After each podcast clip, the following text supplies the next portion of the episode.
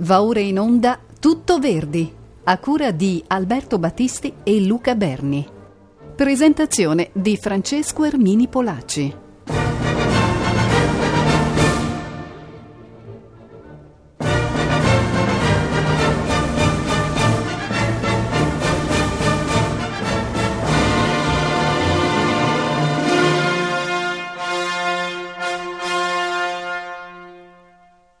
Un saluto a tutte le ascoltatrici e gli ascoltatori di Rete Toscana Classica Francesco Ermini Polacci, qui per voi oggi a continuare il ciclo programmato dalla nostra eh, radio Tutto Verdi a cura di Alberto Battisti e Luca Berni, proseguirà appunto oggi con Nabucco una de, sicuramente delle opere più celebri di Verdi, la terza opera di Verdi, quella che gli spalancherà la strada della piena affermazione e della maturità.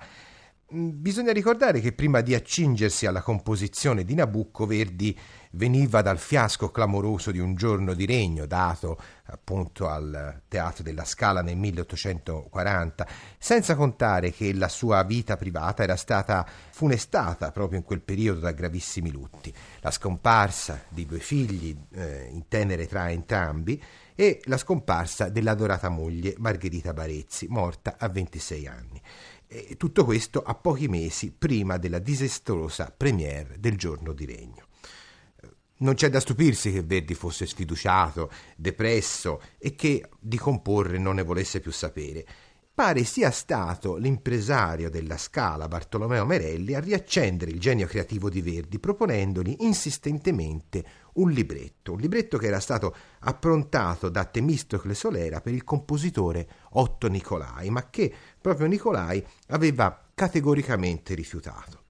C'è un passo, un passo autobiografico che è contenuto in un libro biografico di Verdi, di Arthur Pugin, Vita aneddotica di Verdi. Dicevo, c'è un, un racconto fatto dallo stesso compositore un racconto autobiografico che è affidato alla testimonianza di Giulio Ricordi nel 1879, dove Verdi racconta appunto di questa insistenza di Merelli nel consegnargli il testo del libretto eh, che, di quello che sarebbe diventato Nabucco e di essere tornata a casa con questo manoscritto, di averlo gettato violentemente su un tavolo e su questo tavolo aperta rimane una pagina e quella pagina cattura improvvisamente la sua attenzione e in particolar modo un verso. Va pensiero sull'ali dorate.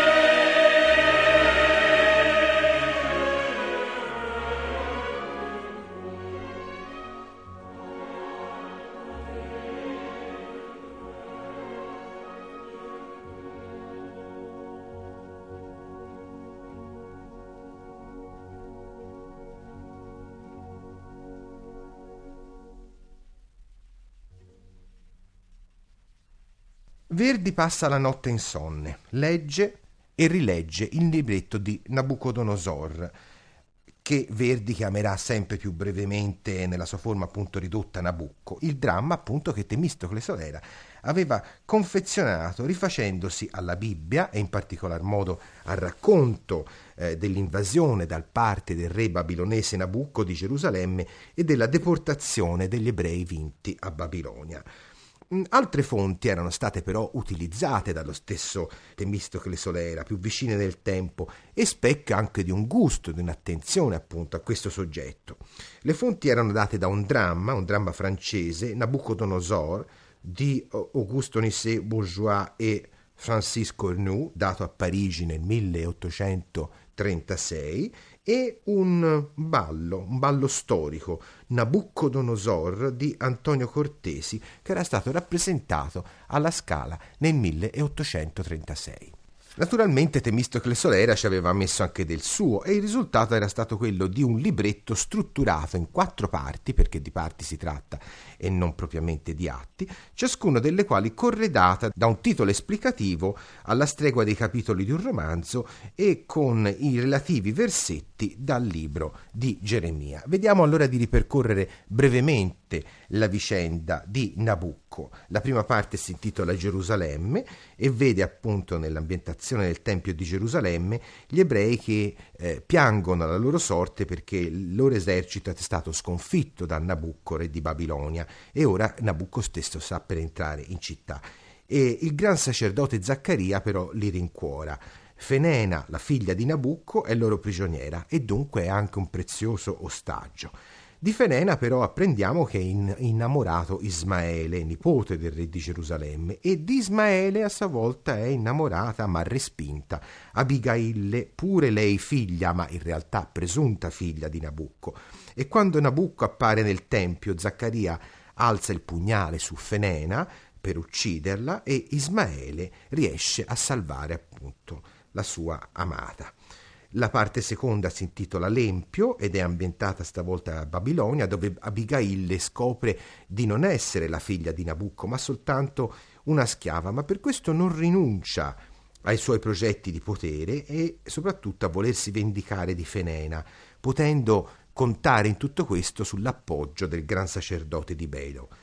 I Leviti maledicono Ismaele, accusato di tradimento perché ama la Sira Fenena e l'ha salvata, e appare in scena Nabucco, che si proclama unico re e addirittura unico dio.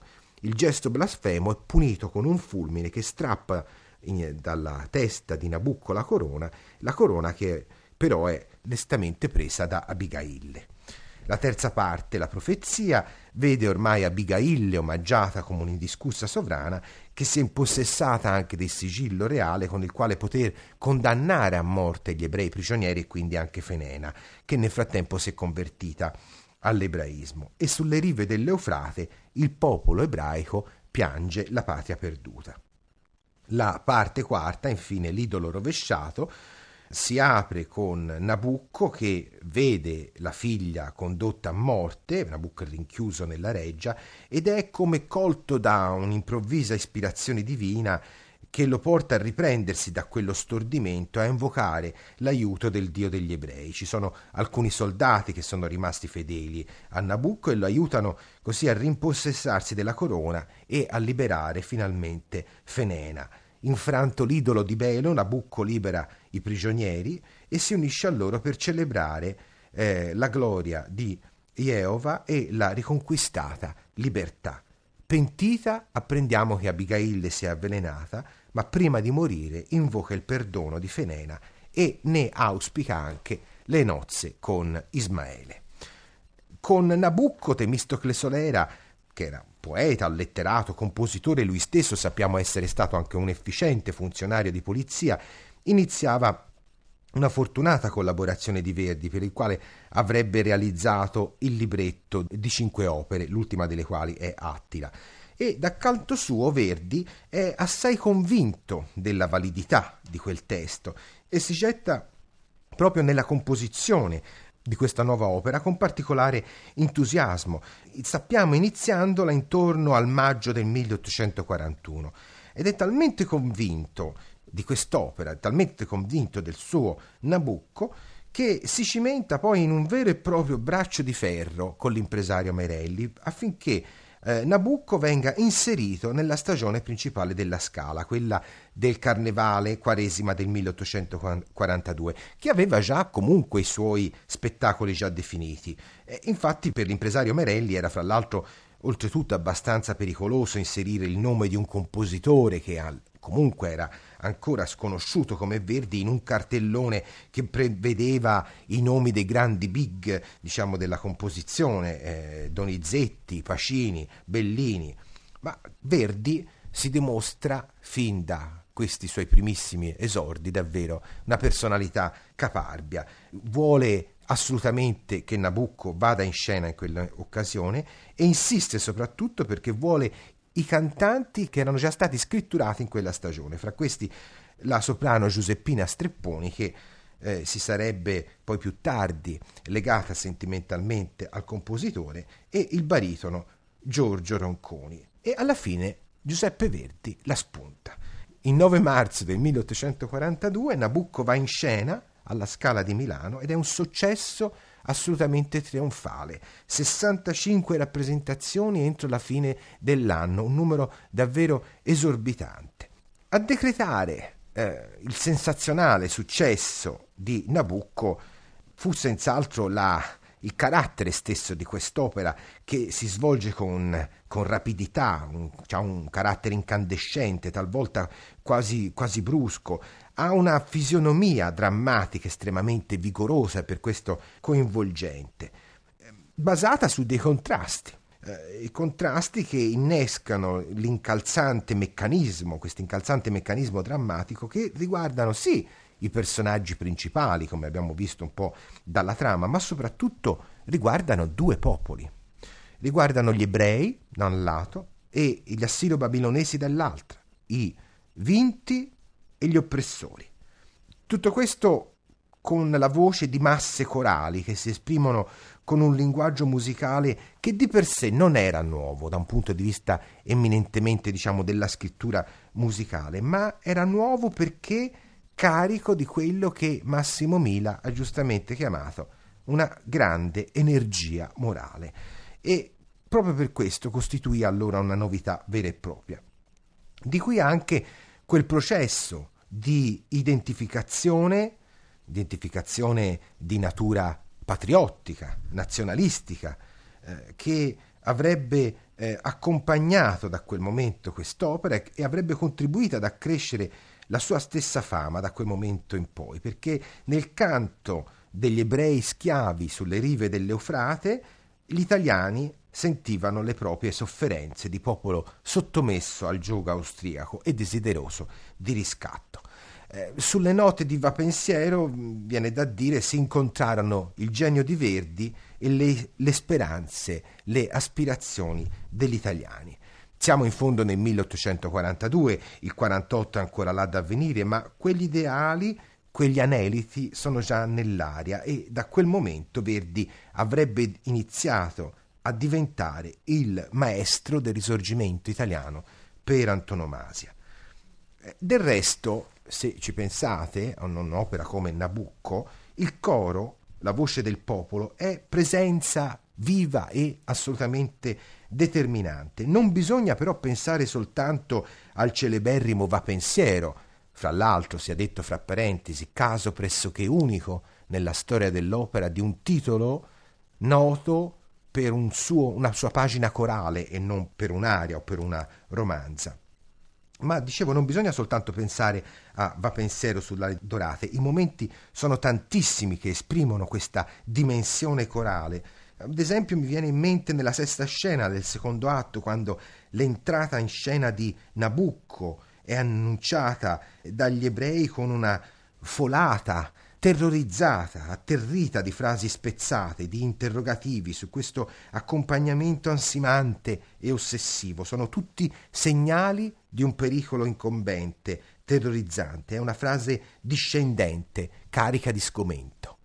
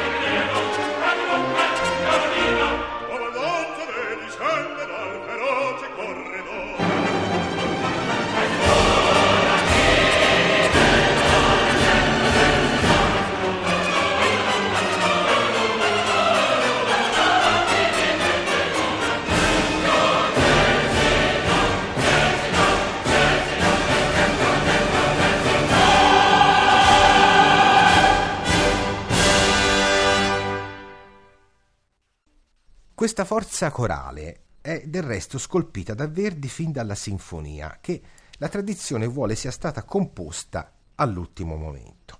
Il nucleo fondamentale della sinfonia introduttiva del Nabucco è dato dall'utilizzo in ordine del tema incalzante con cui le viti condannano Ismaele per aver liberato Fenena, il maledetto non ha fratelli, atto secondo, dalla citazione poi del va pensiero e dal motivo che annuncia l'entrata dei sacerdoti assiri, noi già sparsa abbiamo la fama, atto secondo, e ancora nel finale, la citazione del finale primo, che culmina nella stretta costruita efficacemente sul tema del maledetto non ha fratelli. Questa è la struttura appunto della sinfonia che ripete questa dimensione corale. Solo il motivo iniziale che la apre, che è un severo e solenne tema di corale, non lo riascolteremo più nell'opera, ma è già un chiaro riferimento al popolo degli ebrei e pare annunciare, perlomeno nel suo, nel suo spirito, il, il coro finale dell'opera, Immenso Jehovah.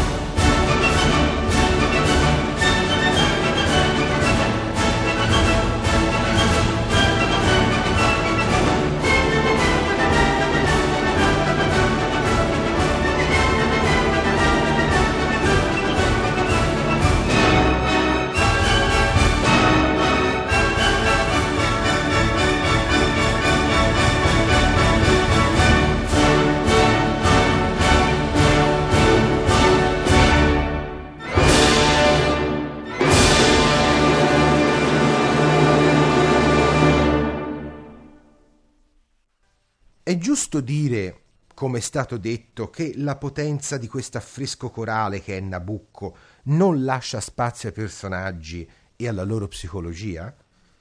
Questo discorso è vero fino a un certo punto, a mio avviso. Può valere per esempio per Ismaele, ma non per Nabucco.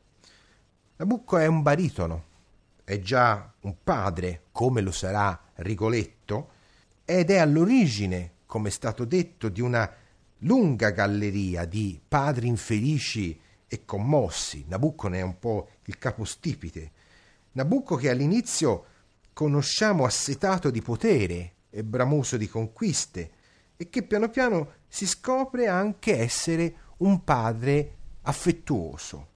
De perdona ad un padre che delira, dice ad Abigail all'inizio della parte terza di Nabucco, con questo canto nobile e, ed elegiaco. Ma ancor prima di questo momento Nabucco invocherà la figlia alla fine della parte seconda. È uno dei momenti di più intensa drammaticità di Nabucco. Il sovrano si rimpossessa della corona e si proclama nel parossismo sfrenato della propria autoesaltazione addirittura Dio. E a questo punto si ascoltano delle scale discendenti rapidissime che evocano le saette divine che, che colpiscono il blasfemo Nabucco e il canto altero e terribile del sovrano lascia qui il posto prima allo sbigottimento, poi a una melodia singhiozzante, sorretta quasi con tenerezza dall'orchestra. È un tocco di umanità che fa appunto invocare a Nabucco la figlia e che qui lo fa molto apparire vicino a Rigoletto.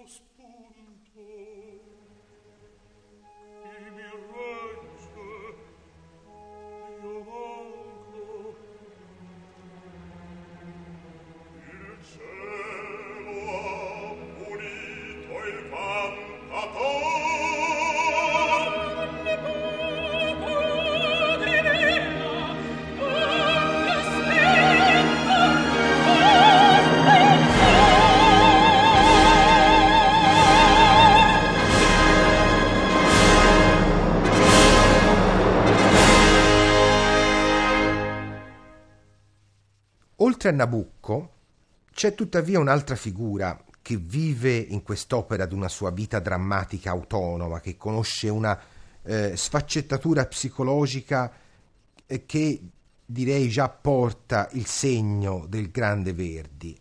Questa figura è Abigaille. Abigaille la conosciamo nella sua smisurata ambizione attraverso un canto teso che si inerpica su ampi salti intervallari nella scena prima della seconda parte, Ben io t'avvenni, o fatal scritto, una scena che ha il suo culmine nella successiva, allorché l'esaltazione della donna, assetata di potere, assetata di vendetta, si esprime con un canto imperioso e svettante. Salgo già del trono aurato lo sgabello insanguinato, ben saprò la mia vendetta da quel seggio fulminar.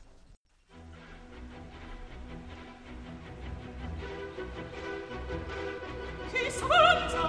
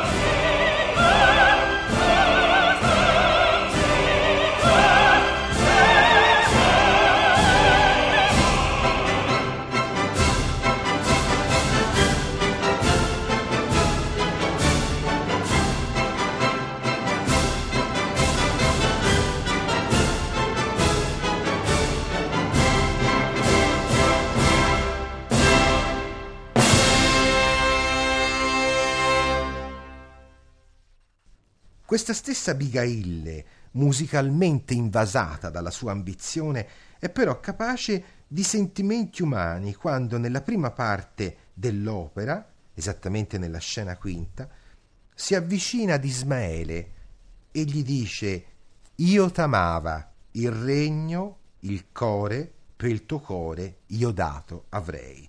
E il suo canto aspro, eh, quello stesso canto col quale ha giurato vendetta dinanzi all'amore di Fenena e di Ismaele, si trasforma qui in una melodia dolcissima, eh, introdotta da un colpo di teatro straordinario, una, una pausa.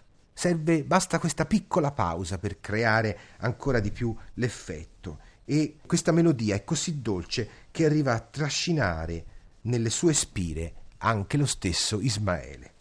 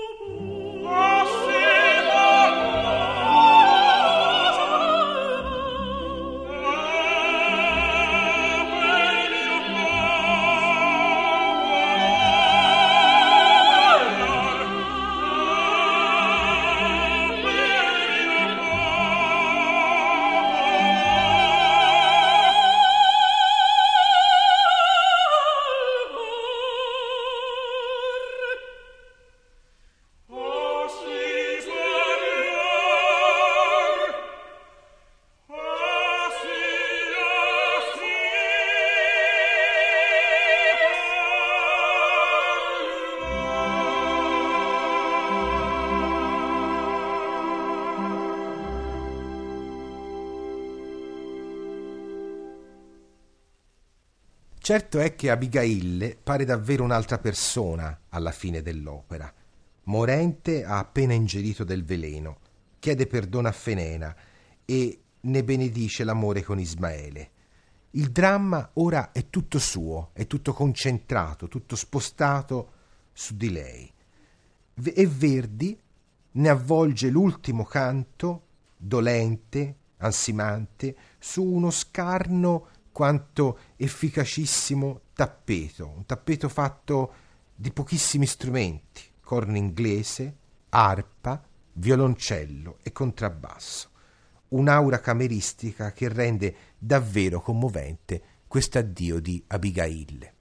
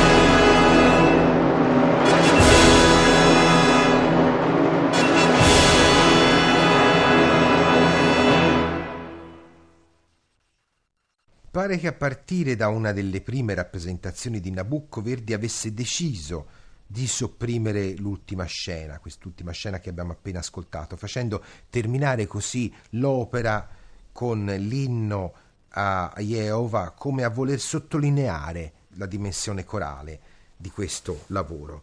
Ma Nabucco non è appunto soltanto una potente opera corale, è incalzante, solcata da questi da questi colori truci a volte, avvincente nella sua brevità drammatica, accoglie già una ricerca di verità psicologica nei personaggi che sarà alla base del percorso operistico di Giuseppe Verdi ed è già qui un capolavoro.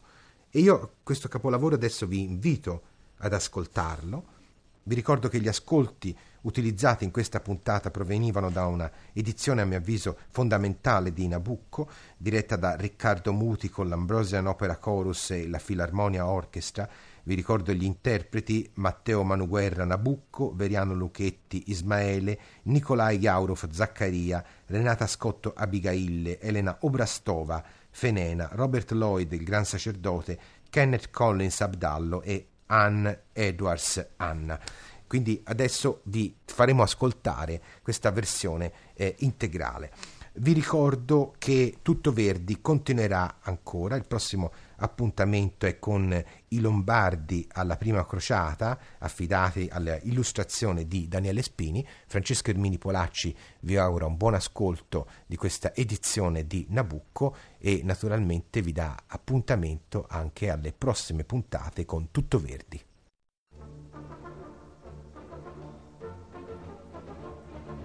Abbiamo ascoltato Tutto Verdi, a cura di Alberto Battisti e di Luca Berni. Presentazione di Francesco Ermini Polacci.